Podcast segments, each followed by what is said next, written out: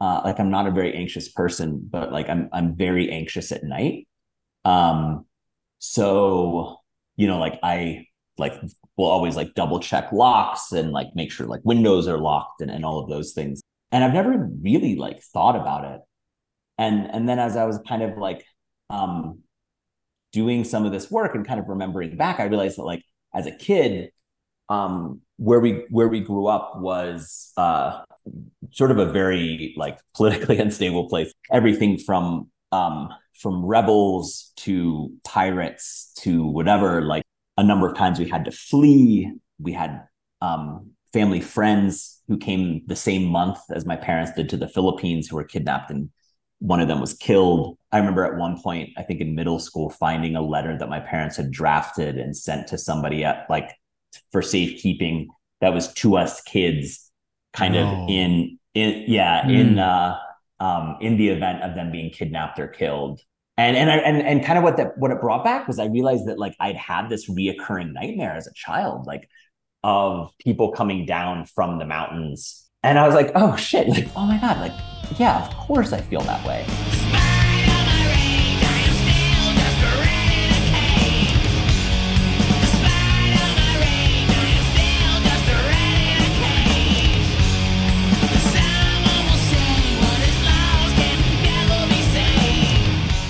This is Cumin. This is Caleb. Welcome to Life Unwasted, a podcast where we look into our past to discover our present. All right, missionary kids, I have um, something I want to ask you to do. I, wherever you are right now, I want you to raise your hand if you've had a pet monkey or some kind of weird pet. I had a pet monkey. We've interviewed a lot of M Ks that have had pet monkeys. And it's funny, the more I talk to M Ks, so many of them, so many of them have, have had um, pet monkeys. And they've all died horrible deaths. Deaths. As someone who had a pet monkey, I can tell you, um, uh, terrible pets. Uh, j- I'm just going to share this story really quick. I've shared it before on the podcast, but my my dad got a um, a monkey when we were just really little, and it, it was on a like a chain on a bamboo pole in the yard. It would run back and forth, and we would run underneath it. His name was two J. And it would jump down on our head. And one time it bit my friend Kendra, and she had like like blood gushing all over her head from this stupid monkey. So I told this story previously on the podcast, and then my brother uh, heard it, and he texted my mom and my my sister and I and said, hey, Mom, whatever happened to to two J?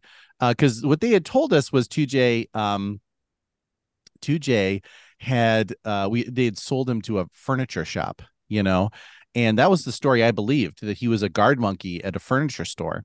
Um but I've never seen, my brother said, I've never seen a guard monkey at a furniture store. That doesn't make any sense. And my mom said, I'll never tell you what happened to your monkey. And I knew what happened. I so I texted back and I said, oh, so Dad threw him in a rice sack and beat his brains out with a hammer.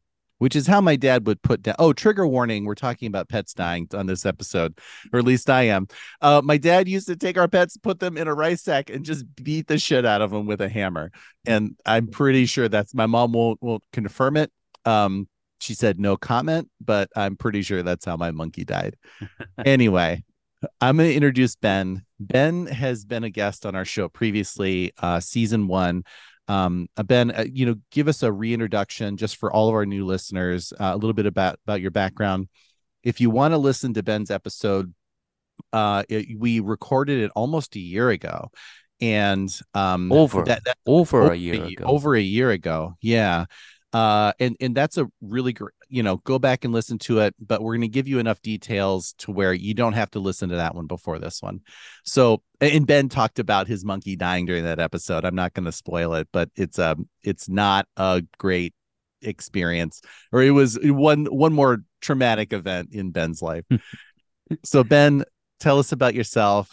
Um, Uh, give us the planes, trains, and automobiles of where you've been and your missionary kid experience, and then we'll just dive right in. Yeah, so I, I grew up in uh, I grew up in the Philippines. Um, my my folks moved over in like eighty-five when I was one, um, and lived on this tiny little island off the southern coast of Palawan, basically like the furthest south and the furthest west you can get um, in the Philippines. And uh, and then I, I, I lived there. Um, my mom's American. My dad's from uh, this place called the Faroe Islands, like part of Denmark. And uh, so I was, I was down there mainly, um, you know, a little, a couple years of of furlough kind of like squeezed in. And then uh, went to Faith Academy for like ninth through twelfth grade. Um, came back to the States for college and and uh, lived abroad a little bit more. But then I've been in in uh, in Colorado for the last like um, twelve or thirteen years.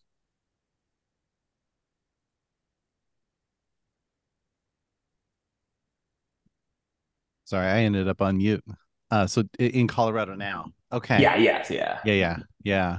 Um, And you told us a little bit about your job in the in the previous one, um, and we were kind of connecting some of that to your your M K experience, because you have a job that involves a lot of travel, fair amount of danger, and those sorts of things.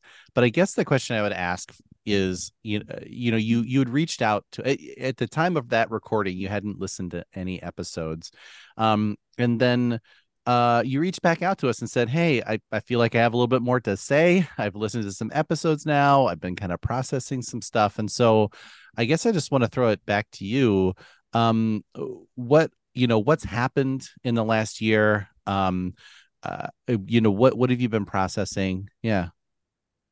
So, yeah, I mean, what's funny, I, I listened back to that episode, uh, which is always a horrifying experience. Like I've, I've, I think I've uh, up till now avoided ever having to listen back to like an interview or talk that I've given. Um, and uh,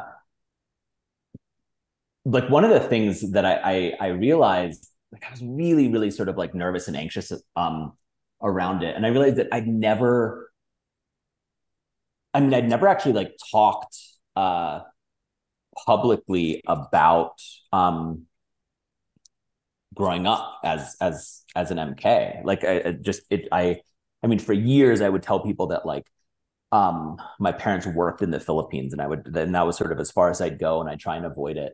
Um and uh and so, you know, one of the things that happened when we talked before is like like I've I've had sort of like a five minute kind of elevator version of my childhood. And I've, I've honestly like almost not really thought about or talked about it outside of that, really since like the beginning of college. Um, mm-hmm.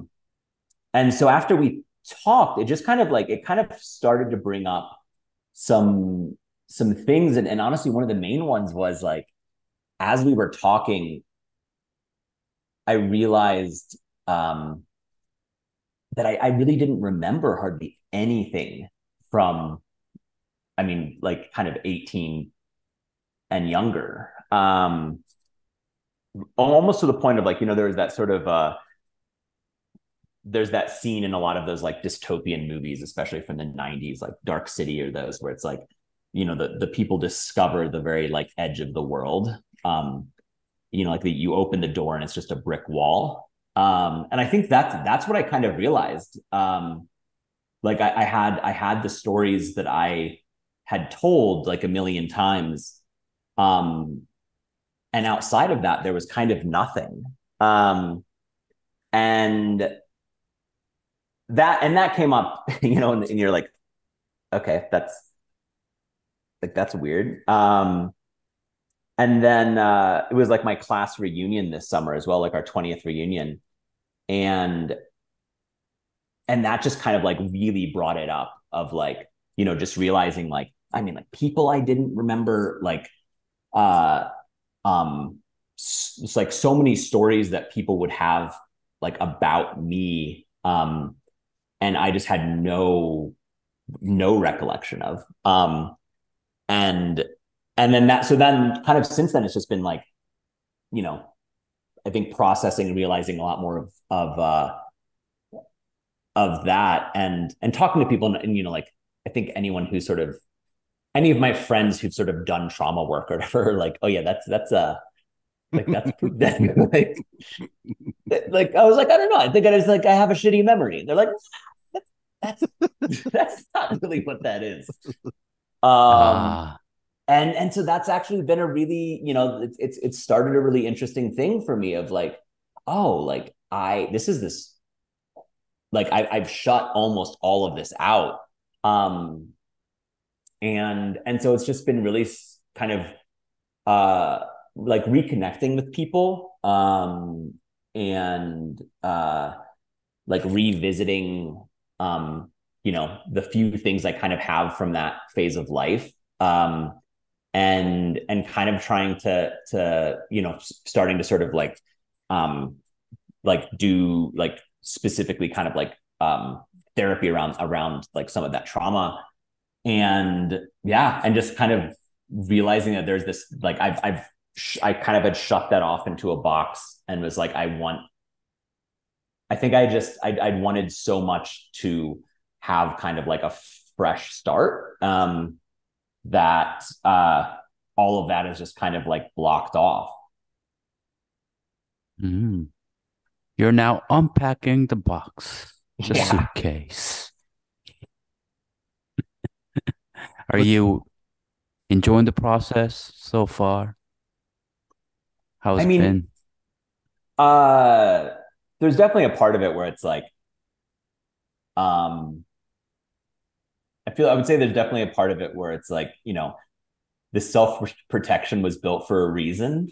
Um, and so there's definitely this little voice in my head that's like, you don't want to do that. um, but, uh, But it's actually, I mean, like so far, it's actually been a really, I think, nice. I, I mean, on the one hand, it's been, you know, bringing up a lot of things in terms of uh, realizing that there is a lot of sort of like shame and fear and, um, uh, you know, kind of like isolation and stuff around a lot of those memories that I think sort of like led me to to try and sort of like pack them all away. Um, but I mean, it's also been, um, yeah, I mean, it's sort of been a slow process, but it's also, it, it feels I'd like, I think the idea of being able to like bring that whole part of my life more into kind of connection and relationship with who I am now feels really exciting. You use the word shame. Yeah. Yeah, I, I think, I mean, when we talked about this a little bit before, um, you know, I think part of that, uh, part of that protectiveness um, comes from, you know, sort of being like uh, seen as a bit of like a bad kid at Faith. And I think I had, I'd built up, I'd been able to sort of like kind of build up this narrative around that. Um, that was, uh, you know, a little bit more like, you know, sort of like, screw you guys. Like, you know, like, I, I don't need you. Um, and I think when I started to open that, it was like, um, realizing that that's actually, I think, like why I distance myself from some of that. Um, and yeah. And, and I think that that was, you know, I mean, some of it's just like the shame of, of being like younger. But I think that also I, I um, uh, I think also it was sort of like the, um, the shame of being in an environment where there was like one way that you were supposed to be, right? Like, um, you were supposed to be the kid in chapel, like raising their hand. You were supposed to be, um, Uh, kind of like walking a certain line. Um, you were supposed to sort of be this, um, I don't know, yeah, this like this this missionary kid who was like, uh, you know, like the kind of like representative for your like parents' ministry, like all, all of these things. Um, and uh And I think part of like sort of separating myself from that was like, like I'd never sort of felt like I fit into those roles. Um, and yeah, just sort of like distancing myself from that felt like a way that I like wouldn't have to sort of like feel that sense of like kind of failure or or judgment. It's mm. it's super hurtful when adults, like as a kid, when adults regard you as uh the bad kid or a failure, or you know, the you use that word, like it's it's super fucking hurts. And I can see that reaction of like, you know, fuck you guys. I mean, it's still it's still even though you have that narrative in your head of, well, I guess I'm just, you know, separate and different, it still fucking hurts to have adults treat you that way. And you were not a bad kid. You like thinking back on, on who you were, like you and were. What a great did you kid. do yeah. to be labeled as bad? Really, you shared a couple stories in season one, but there was nothing bad about what you were doing. You're just being yeah. a teenager, you know what, exploring. It's, it's actually like, you know, part of this process has been um like talking a little bit with my folks about it, um, and because I, I definitely like I think got was very very. lucky to have um I didn't have a lot of the sort of like parent pressure that I think mm-hmm. a lot of a lot of M Ks did, um and so a lot of this kind of comes back to like like one one set of dorm parents I had, um and you know a lot of it was sort of their own, I think, like their first time being dorm parents, like culture shock, all of that. um And, uh, and then, you know, that sort of like running into, um, sort of me ending up being the like kind of scapegoat for a lot of the like shenanigans that went on in the dorm. Um, and, uh, but I was talking to my dad about this recently, and he was, he actually like, again, this is like I, I have very few memories of this time, and uh, and and like my dad had actually gone to that dorm dad like I don't know, like a year later or something like that. Like I'm in a different dorm, and uh, and he was like, "You need to go to my son and apologize." Um, and he's like, he's like, like sort of like you've hurt him, uh, and he's going to sort of be. Um, like this is sort of, this is something that's going to like follow him, and, um, you need to make that right. Uh, or else it could have like really bad consequences. Um, and he did, like, but it's so interesting because in, in the way that I've internalized that story, like the sort of shame of being seen as bad is still there. But that aspect, like those those parts weren't. Um, and and that's been part of the really interesting thing of kind of just like, I don't know, the stuff that I haven't, yeah, like haven't thought about in twenty years. Um, and um, kind of re-exploring those, the, yeah, I don't know, like the, the narrative is actually, uh, I think like, more complex, and just like re-engaging with that conversation. Um, yeah, I think like so far has been, I think really healing. Um, cause I think at the time, right. Of, I don't know, being like sixteen, seventeen, like somebody saying sorry didn't quite make up for like, you know, like changing the way that I'd like seen myself. Um, and, uh, But then kind of like thinking back and being like, oh shit, like having, I don't know, like having a parent who sort of like sees that and stands up for you is, is huge. Um, but I, I, you know, I think at the time that I didn't really like internalize that. Mm-hmm. Oh, it is huge. Yeah. Yeah. Your dad did a wonderful thing for you. I yeah, hope those more voices. dads could oh, do yeah. that. You know, it you made me think of a, a, a recent, this this happened um, uh, over the summer. I was uh, in, in the car with a coworker, and um, he said something oh, he made a mistake. And he just like started saying like, oh, you fucking idiot. He, he was like swearing and like, like really giving himself a hard time. And I stopped him and I, I just said, whose voice is that? That's not you. And he looked at me very odd. And, and I said, that that's not your voice. You're not stupid. Like who, who's saying that right now? And he blinked for a second. He said, that's my dad, you know? Mm. And, and I said, remember, and he's a parent, I'm a parent. We talk about parenting all the time. Your voice will be in your kid's head in the future. The things you say will be, as an adult, will be in their brain.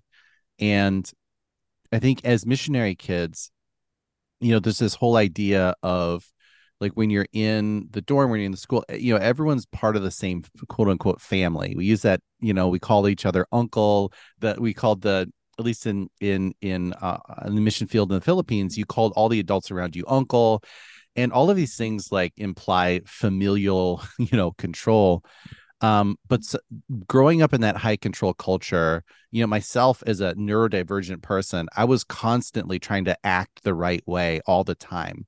And the pieces of myself that I, I had to hide, man, I buried those things really deep. You know, anything that didn't conform, I buried really deep because, you know, some of those voices of those teachers that were quite harsh uh, for me, just being myself, you know, not doing anything bad, just being myself and not conforming, they're still in my head today.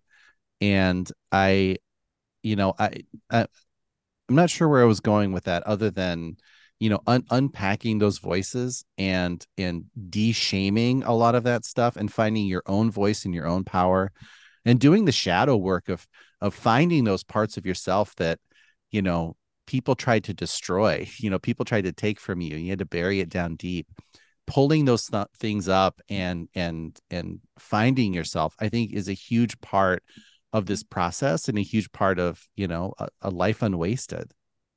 Hmm. Yeah, are you finding I, I, oh, more about yourself, Ben, during all this process, feeling yeah. like you're becoming a more full you? Yeah, absolutely. And, and I think, you know, part of it is um, uh,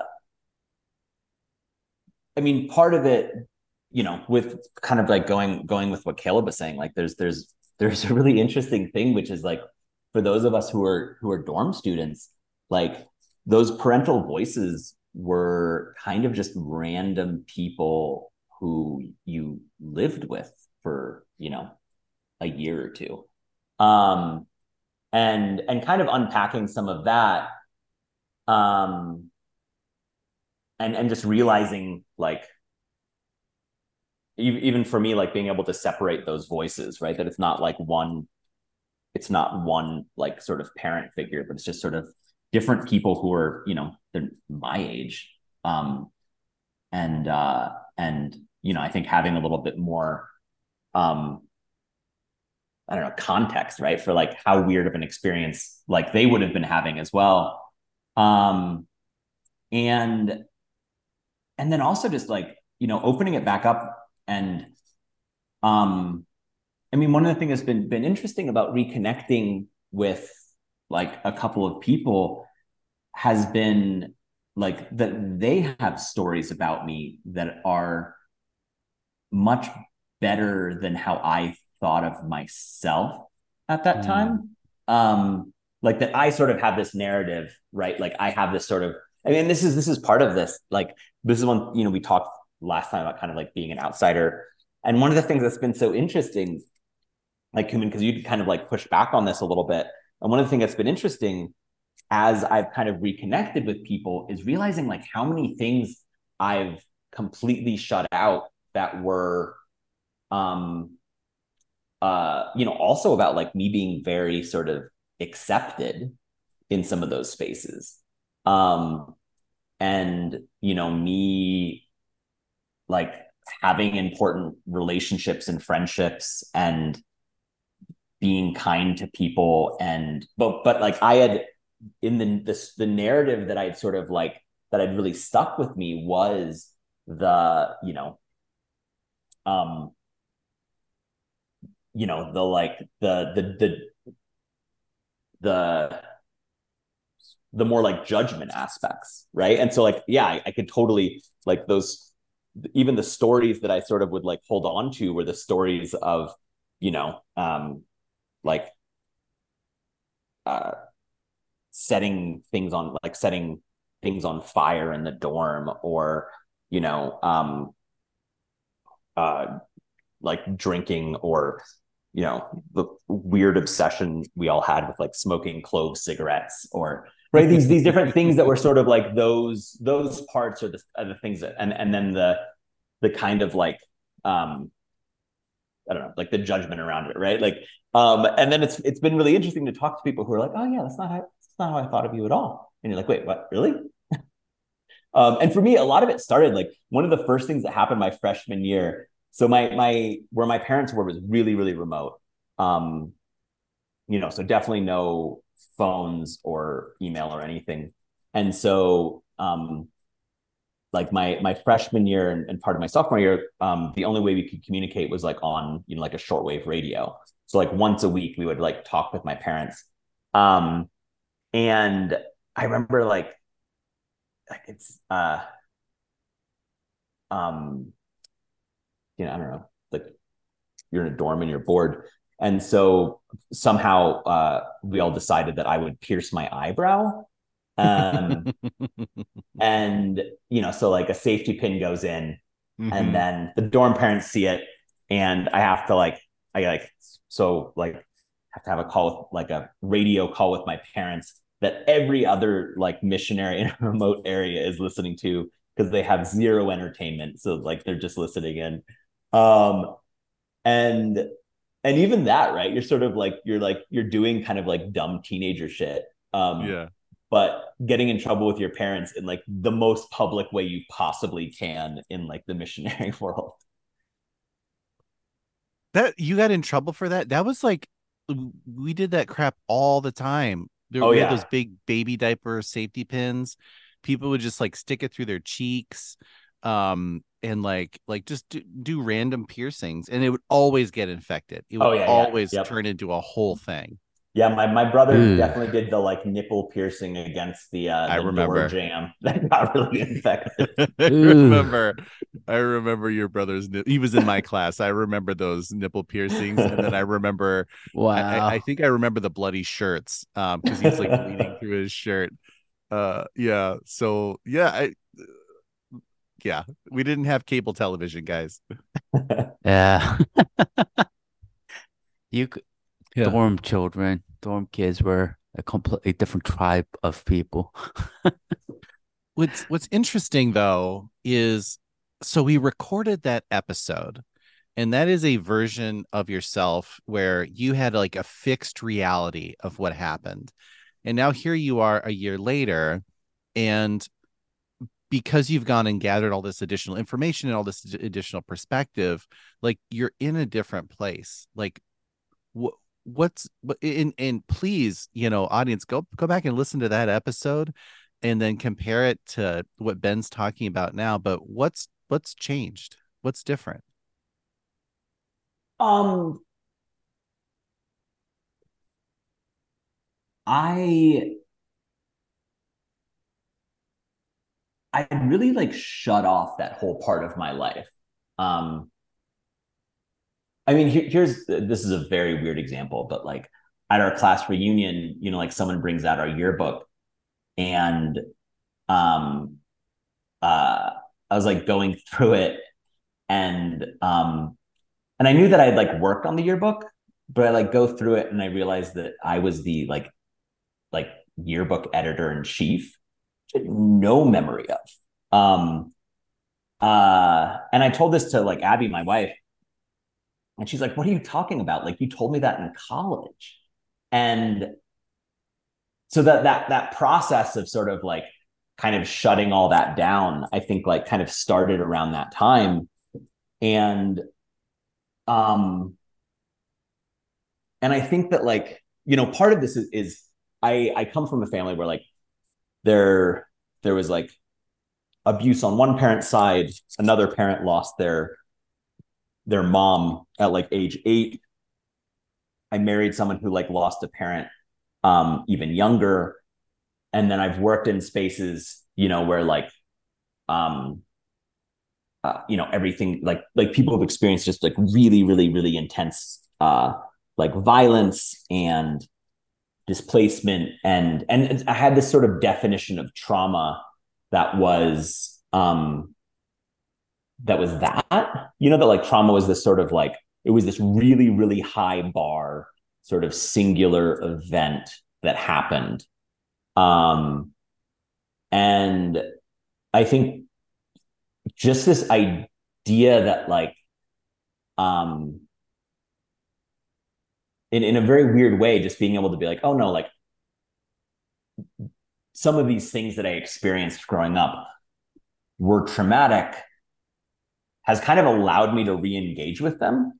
Um, and to sort of like, uh, think back towards it and kind of incorporate it in a way where before then it, it felt like, um, like it felt sort of blocked off and difficult, but it also didn't like, I could never, I like, there was no one thing that I could sort of point to, you know, like, oh, well, like, like that was horrible. Um, uh, And so I, f- I feel like that's kind of like, it's, it's started, I don't know, it's, it's sort of is like opened up to being like, oh, well, like, what, what are these different things? Like, what are the things that have sort of made me, you know, very slow to connect with new people? Like, um, what's, you know, just, just recently, like a really recent one is, um, uh, like I've always, Uh, like I'm not a very anxious person, but like I'm I'm very anxious at night. Um, so you know, like I like will always like double check locks and like make sure like windows are locked and, and all of those things. Um, and I've never really like thought about it. And and then as I was kind of like um, doing some of this work and kind of remembering back, I realized that like as a kid, um, where we where we grew up was uh, sort of a very like politically unstable place. Like my parents worked with, with, with Muslims. Um, and, uh, basically stuff from like Southern Mindanao would kind of in, in the Southeast Philippines would sort of bleed over. So you would have, you know, everything from, um, from rebels to pirates to whatever, like kind of showing up. And a number of times we had to flee. We had, um, family friends who came the same month as my parents did to the Philippines who were kidnapped, and one of them was killed. Um, uh, I remember at one point, I think in middle school, finding a letter that my parents had drafted and sent to somebody at like for safekeeping that was to us kids kind oh. of in, in yeah, mm. in, uh, um, in the event of them being kidnapped or killed. Um, oh, And and I, and and kind of what that what it brought back was I realized that like I'd had this reoccurring nightmare as a child, like of people of like people coming down from the mountains and like uh, us sort of like trying to flee. Um, and I was like, oh shit, like, yeah, no no wonder I double check. And and you know we lived in this in this house that was like you know on stilts. And there's slats in the wall, and you know, like like it was just like the most insecure, like physical space. Um, and I was like, oh my god, like yeah, of course I feel that way. And uh, and I'd never, I'd never connected those things. Um, wow. You know, the the like all of those little elements had always just been kind of like little anecdotes that you could like bring out at a party, um, but I'd never thought of them in the context of something that impacted how I like existed in the world now. Yeah. Yeah. There's so uh, go ahead, Q. Is there any trauma? oh, is there any other story from those days that suddenly came up as you unpacked your suitcases down memory lane? You know, I'm, like, recently I was with a group of friends and I I just casually was like, I don't know, we were sitting around a pool um, and and I was like, oh, like, and I'm joking about like near death experiences, and people were like, what, what are you talking about? And I was like, wait, have you guys not had moments where you thought you were going to die? And they were like, not, not really. And I was like, ah, and I, they're like, have you? And I, I just like started listing things off where I was like, um, and I was like, oh, it's, apparently that's not necessarily normal. Um, uh, yeah. Like, I mean, I, I like one, um, uh, me and my, me and my friend, um, Ty and, and, uh, Logan, who are brothers, um, we were just like out walking, um, in Puerto Princesa, which was kind of like the, the, the city, um, in, in Palawan. And we passed, we were just in this like kind of really rural area of it, um, on the outskirts. And we passed this, like, there was construction going on and, and, and this like whole sort of like set of bushes.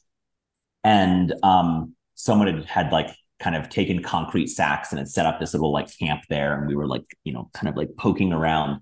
And this dude comes out of nowhere with like a machete and chases us. And we like run, like we like run away. We run into like this kind of like field of like, I don't know, high grass or, or something. Um, and then just like laid down like as still as we could. Um, for I, I mean in in in my memory it was like, you know, for for hours, uh and just like that, like um as I was kind of thinking back on this recently, um I just like I I like vividly remembered like like staring up and like the grass just sort of like blowing and like watching the sky and just like sort of us like laying there being like, how long do we stay here before we like try and run home? Um, and that's one of those stories that I've told for years, but always in kind of like, like never felt it, if that makes sense. Um, hmm. You know what I mean? Like, like I had kind of turned it into uh, like a crazy adventure story, but it never sort of like um, revisited what that actually felt like. Um, Yeah, so there's there's there's kind of been a number of those. Yeah, let's stick with that story for just a second, like, you know, because I can see it in my mind, laying there, looking up at the wind blow the kogo and grass, and just your heart is racing. Like, pull that memory into the present now. Like, what it, what does that mean? What what is What's it like to pull that into the present and just close your eyes and think about that kid? You know, I think it's, it's, uh, yeah, it's, it's, it's like the, um, it's kind of the fear of rustling, you know, um, like, not knowing if, um, yeah, not knowing if something is wind or if someone, is, if something is like a threat. Um, uh, and, um, yeah, and it's not, it's not, it's not like the adult fear of like death or injury or pain. It's just like, it's like a, a like, I don't know, it's a, it's a fear that doesn't really have any context. Um, like just sort of being scared because you, you know that something is sort of like bad, um, but not really having like an idea of what would happen. Yeah. I can like feel it in my body, just, just thinking about that. And yeah, there's been so many memories that have come up for me where I realize in the moment, in order to just deal with the situation, you you disassociate, you know, yeah, you, you put all your, and I think we're really good at that. That is a superpower that anyone who's experienced trauma and, you know, quote unquote, overcome it or survived has. You can very quickly just shut off that, the feeling part, and, you know, disassociate from what your body's experiencing and just do what you got to do to get through it. And that's a, awesome skill to have. However, you know, if you never really process that stuff and feel your feelings, then, you know, you're, you're tough, but you're also brittle. And yeah. just a quick thing about trauma, you know, there's a, a, a traumatic event, like you said, that's usually how we think about trauma, but little things over a long period of time where you're hyper aware all the time, um, Uh, can result in d- the development of an anxiety disorder. It can result in the development of P T S D. You know, I uh, I keep plugging Anna Clark Miller's um, uh, podcast, uh, Martyr, She Wrote. She just did one on purity culture. And one of the things she talked about is this hyper awareness of of sexuality, especially for girls in, in purity culture. And we've heard, had a lot of uh, women come on the podcast who talk about you just being hyper aware all the time of their body and and showing skin be and and thinking in their head that, you know, they could cause a man to stumble and go to hell because of something that they do. And, you know, having that hyper awareness all the time and feeling like your body, your person is somehow bad, um, can result in a mental disorder. For guys, it was slightly different. For guys, it was, we thought every thought we had that was a sexual one as we're going through adolescence was somehow a sin, you know. And it's like, um, any child going through adolescence is, is going to have those thoughts. And so, like, being hyper aware all the time of how your body is sinful and you're sinful, you know, over a period of time,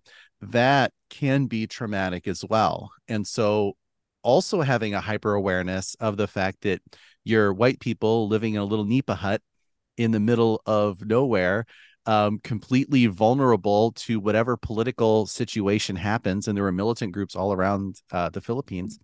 Um, that too can be traumatic, even, even if they never came down from the mountains, you know, with, with machetes. Um, It's just, how did your parents react, Ben, when you told them this story initially? Do you remember that conversation? No, no. Um, but it's it's interesting. My my dad is a bit of a of a like um, he's sort of Rain Man-ish when it comes to um, like dates and events and um. and, uh, and all of that. And so it's actually, it's, it's, um, a few, I don't know, probably like five or six years ago, he, um, like kind of did this, this book as like a Christmas present for all of us. Um, and that he kind of tracked like the twenty-five years from like him and my mom meeting through, um, like me finishing Faith, 'cause I was the youngest. Um, and, even that, like, that's something I never, you know, it was, it was more of like a thanks and then put it on the bookshelf. And it wasn't, it's, it's not been until kind of very recently in this process that I've, I've been kind of engaging with it. Um, and that's, that's actually been a really helpful thing. 'Cause even like that story, it had always just kind of existed in the ether. Like I, I had no clue what, what age I was. I was like, why were, why were we out there? Like what was going on? Um, And so it was honestly just yesterday that I kind of like read it and was like, oh, like that's like, you know, it's like, oh, like that's when I was in like fifth grade. And that was like, um, so I've been able to kind of like, with some of those things, been able to sort of like place them in time. Um, and, but it, but within that one, I, like, yeah, I, I honestly like it kind of, um, like the, the memory for the most part sort of just ends like in that field. You're still in the very thick of pulling things out and organizing, sorting, finding. Yeah. Writing. I mean, it's, it's been, it's very like, it's, it's been really interesting 'cause it's, uh, um, it's almost like, like I have sort of very specific memories that are, are typically related to like stories that I've told. Um, and everything around it is just kind of like dark. Um, mm. Like there's not, you know, there's not kind of like vague wisps of memory or, or anything like that. Um, and, uh, yeah, so it's, it's like, um, they're, they're pretty, yeah, there, there's not much of sort of like a timeline with space between it. It's just kind of these like single events. Um, and uh, that then I'm trying to sort of rebuild the world around it. Rebuild the world. Ooh. Wow. That's what, a yeah. What is what is like mighty task? Like rebuild the world like that. Um, what does that what does that mean? Um, I think like uh you know, it honestly it kind of goes back to like your guys' whole like tagline for this, right? Like um the um what is it, Kuman? What's her tagline? Exa- oh, when we begin our podcast where we look into our past to discover our present. Yeah. Like I think that, that... Oh, someone actually listens. Yeah. yeah, yeah, yeah. um, but honestly, like I think I, I remember like the first time I heard you guys talking about that, I it was like I don't know, it's like nostalgia or something.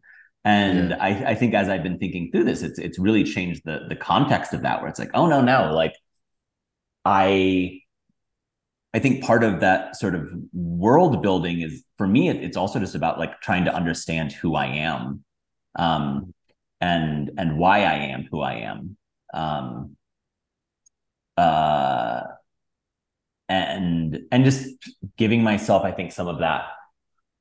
Um, freedom and kind of space, uh, and, and, and wanting to, do, yeah, wanting to be able to sort of marry and connect, um, these different parts of my life into, into like a more cohesive whole. Yeah.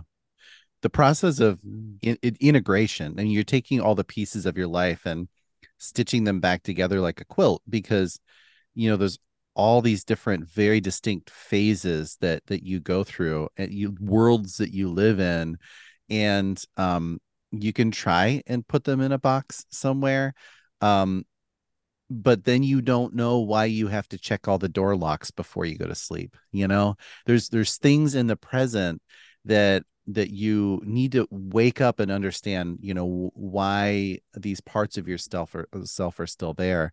You know, you, you, you mentioned, um, I think it was you, somebody mentioned, um, they were talking with, with some M Ks and they said, oh yeah, that, that podcast, that Life Unwasted podcast where, you know, M Ks just complain about all the shit that happened. And it's like, yeah, we talk about traumatic stuff that happened. You know, we talk about people that, that were shitty. Um, But we don't name names for a reason. You know, we, we're not here to tear down. We said this from the beginning. We're not here to tear down institutions. We're not here to badmouth anybody. I mean, unless they deserve it. But we we we try not to name names for a reason, because it is about our personal growth. It is about our us accessing our power and and and waking up from a, a slumber of just like rocketing ourselves through life, trying to fix everything by just moving fast. And, um, you know, it, it, we said this a few weeks ago, like the thing about, um, thinking you're going to be happy the faster you move through life, you're still you when you get there, you know, unless you work on yourself, you're never, mm-hmm. you're never going to have, you're never going to feel at home in your body. You're right. You're right. Ben, here's a thought experiment.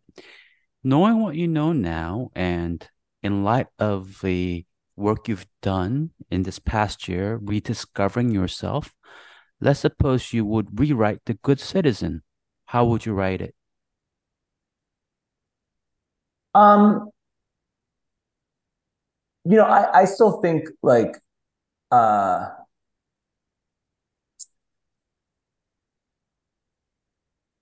I still think for myself, like, um, there's, Uh, I don't know. Like I, I, I have, I have this. Um, this gets into sort of like maybe like art practice a little bit, but like I, there's sort of this line between like, um, this. Sorry, I'm gonna restart that. um, Oh, on a, for those of you listeners, The Good Citizen is a book that Ben wrote uh, a couple of years ago. Yeah, yeah, I mean, yeah. I guess we have to lead off with that, what The Good Citizen is. Yeah, so The Good Citizen is a, a photo book that um, basically looked at like the the um, the origins of uh, basically like white power and privilege in um, in like within the structures of American citizenship, um, and you know, I, I think that part of it is. Like I, I still think it's really important um, to acknowledge that we can kind of like hold these multitudes, right? Like we can, and I think that's part of the thing is, is for me is, is has been giving myself a little bit of permission to, um, to realize that like, even though I'm in this like really, really privileged position, that I can still have experienced things that were difficult. Um, I think that uh, as I had sort of become more politically w- aware and had sort of like engaged in the world and had had, um, you know, spent time with people who had sort of like suffered a lot of uh, kind of trauma from just systems and structures, um, doing a lot of that work actually made it, I think, a lot more difficult to see that like, um, mm. I had like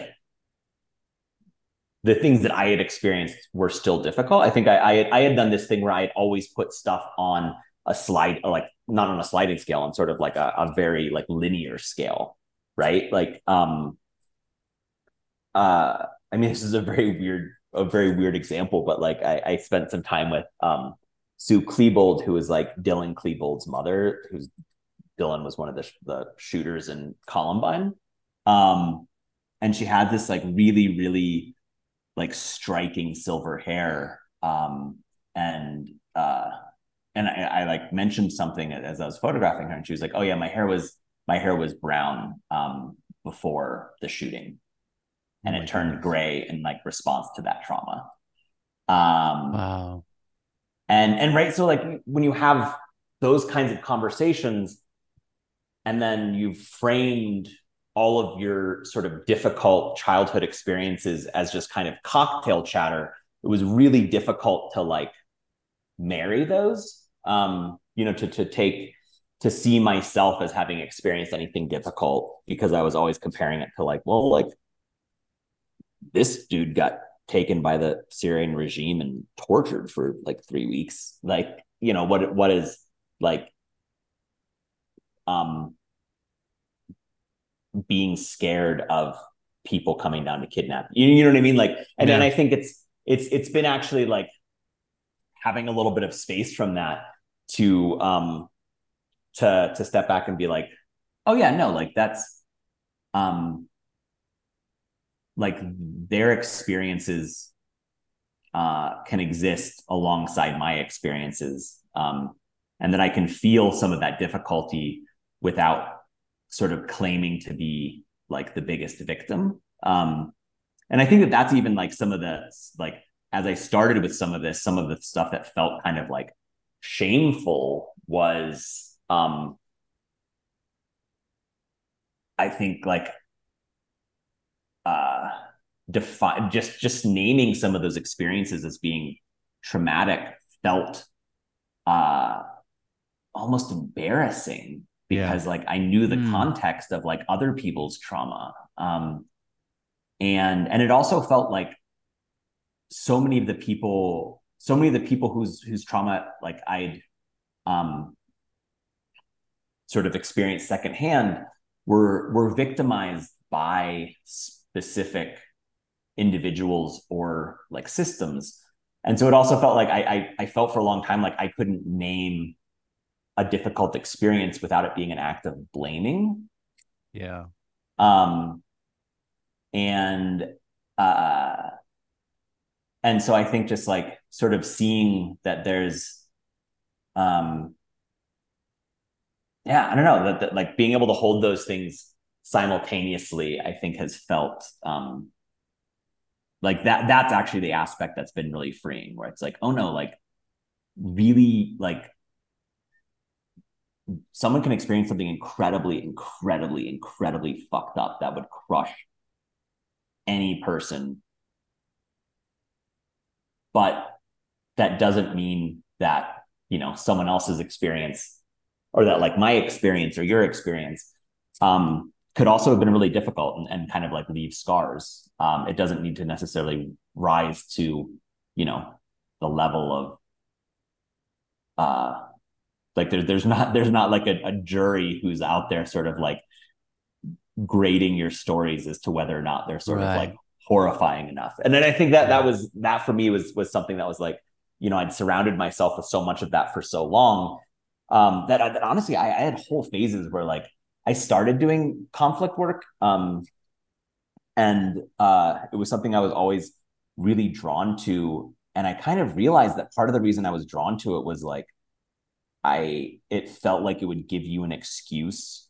Um, it would it would give it would give you uh, right like you have an excuse to be messed up if you've experienced those things. Um, And uh, it's it's like an easier narrative in some ways. Um, and yeah, I think that like I almost like wanted to experience trauma because mm. I could never quite define for myself as like the things that I'd experienced being trauma. Wow. Our conversation is so many multiple layers. I know. It's not, we're not gonna do justice to many of the topics covered in the time we are given. But let me just say, I am very glad that you have finally given yourself room and space. You've given yourself grace to name your traumas and to authenticate the difficult times that you went through. And and you're still on this journey. I applaud you that you have taken a step forwards to finding your full self. That's really, I guess, the reason that we have this podcast ongoing, is that we learn through our guests, and our guests do the difficult work for us to help us move forward as well. Here, here's what I learned tonight. And, um, and I'm going to, guys, I'm going to tell a, a story I've told a million times, but it it's I've never I don't I've never told it on this podcast. And it, for me, when you were talking about the Kogon grass and not ever feeling your feelings in that moment until recently, so you, you brought up, you know, parents possibly dying, and there was a situation. I was probably in fifth grade as well, um, and. My, I, I came home from school one day, and there was an ambulance there, and my dad had gotten in a motorcycle accident. He had hit a goat, of course, and broken both of his legs. He got, well, he broke one leg, and then he got back on his motorcycle, drove it home. And then when he got home, fell down, broke his other leg. So he's got two broken legs, goes to the hospital. We're visiting my dad in the hospital, and it's a pretty grisly scene, and I'm scared to death, you know, that my dad's going to die from infection because it was all infected and all this stuff. And then my mom had gotten Shakey's Pizza, which in in Philippines at the time, it was pretty much impossible to get um, mozzarella cheese. So this was a big deal. And so like I'm go- gorging myself on this Shakey's Pizza, forgetting that we were on our way to my karate test. It would to go from green belt to red belt. Okay. And so me and a bunch of other missionary kids were all in the same class. We go to this dojo right after lunch, and um, we are all blindfolded. We're in stress positions. You know, we're answering questions about, uh, you know, the history of karate. And meanwhile, this, our, you know, master is walking around and grilling us. It wasn't the, my, the, um, Uh, my master was a different guy. I know this story is going somewhere, I promise. And it's about one hundred degrees in this dojo. There's no, you know, air conditioning or anything like that. And um, I'm trying to concentrate, but all of a sudden I feel this urge to puke, like really bad. And it, it just keeps going and going. And all of a sudden I'm just like I, I'm taught, like, master, I need to throw up. And he doesn't understand what that means. Throw up is an American term. He's, what he gets right in my face. And and my mom from the sidelines screams, "Masuka," you know, which means like barf. And he jumps out of the way. And I, this like parquet floor that they had just rebuilt this gym, I, the most like demonic amount of vomit. And it's it's got chunks of of like sausage. All right. Just covers this floor. Projectile vomit everywhere. And of course, they stop the test. I they take me to a back room. I'm crying because I've dishonored my family. My master comes in. He's giving me a hard time. And like like I tell that story like it's a funny story. But like like you taught like, no, that fucking sucked. That was yeah. a shitty day.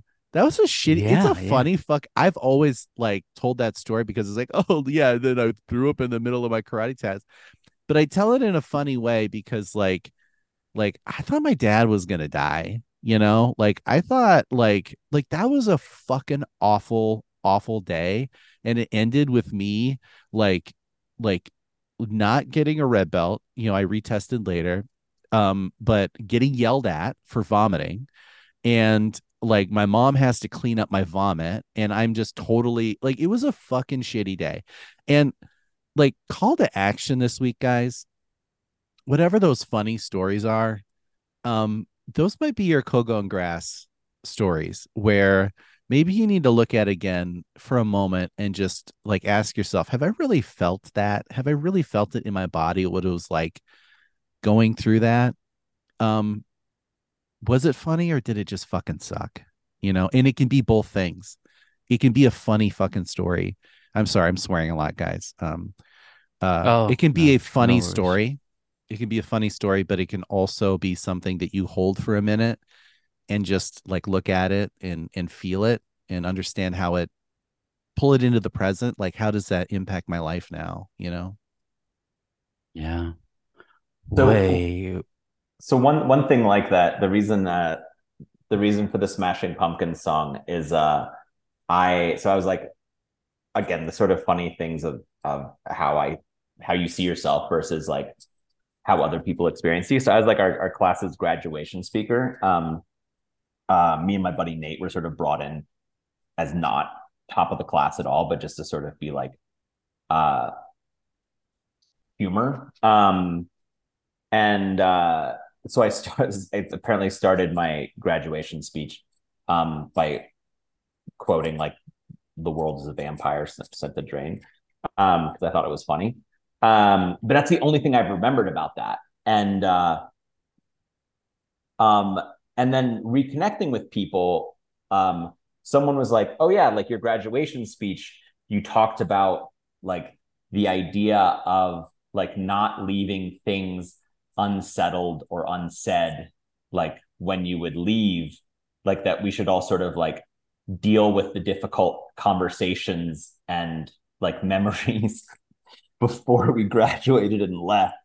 And I was like, "Oh, that's that's some that's some fucking irony right there." Yeah. Like, yeah, like, just like the most epic preacher's kid. Like, I'm just standing up, like saying, like giving this advice that then not only did I not take, I just have completely blocked. Hmm. That's awesome. You're doing it now, Ben, though. Yeah, yeah. yeah. twenty years later. twenty years later. It's never too late. Mm, Thanks no, for coming back not. on. Yeah. I love I love yeah, the growth. Yeah, this has been I a love, blast. Yeah. That you have this previous episode and now you have this one, and um you comparing the difference is is is I think going to be really meaningful mo- moving forward. I it's interesting that you went back and listened to it. Cumin, you and I are going to go back and listen to the, what, how many, like fifty, sixty episodes that we've done so yeah, far? Yeah, right, right. What, what, what, and right. You're right. Like, I, I cringe every time I hear myself talk, but, um, you know, later in life, it will be, I think, really meaningful to come back to this moment and, and hear what it was like for us um, now in, in twenty twenty-three, you know, in twenty thirty-three, are we going to, we'll be different people, you know, we'll be different versions totally. of ourselves. Yeah. Well, guys, uh, hit us out. Yeah, here we go. Smashing Pumpkins.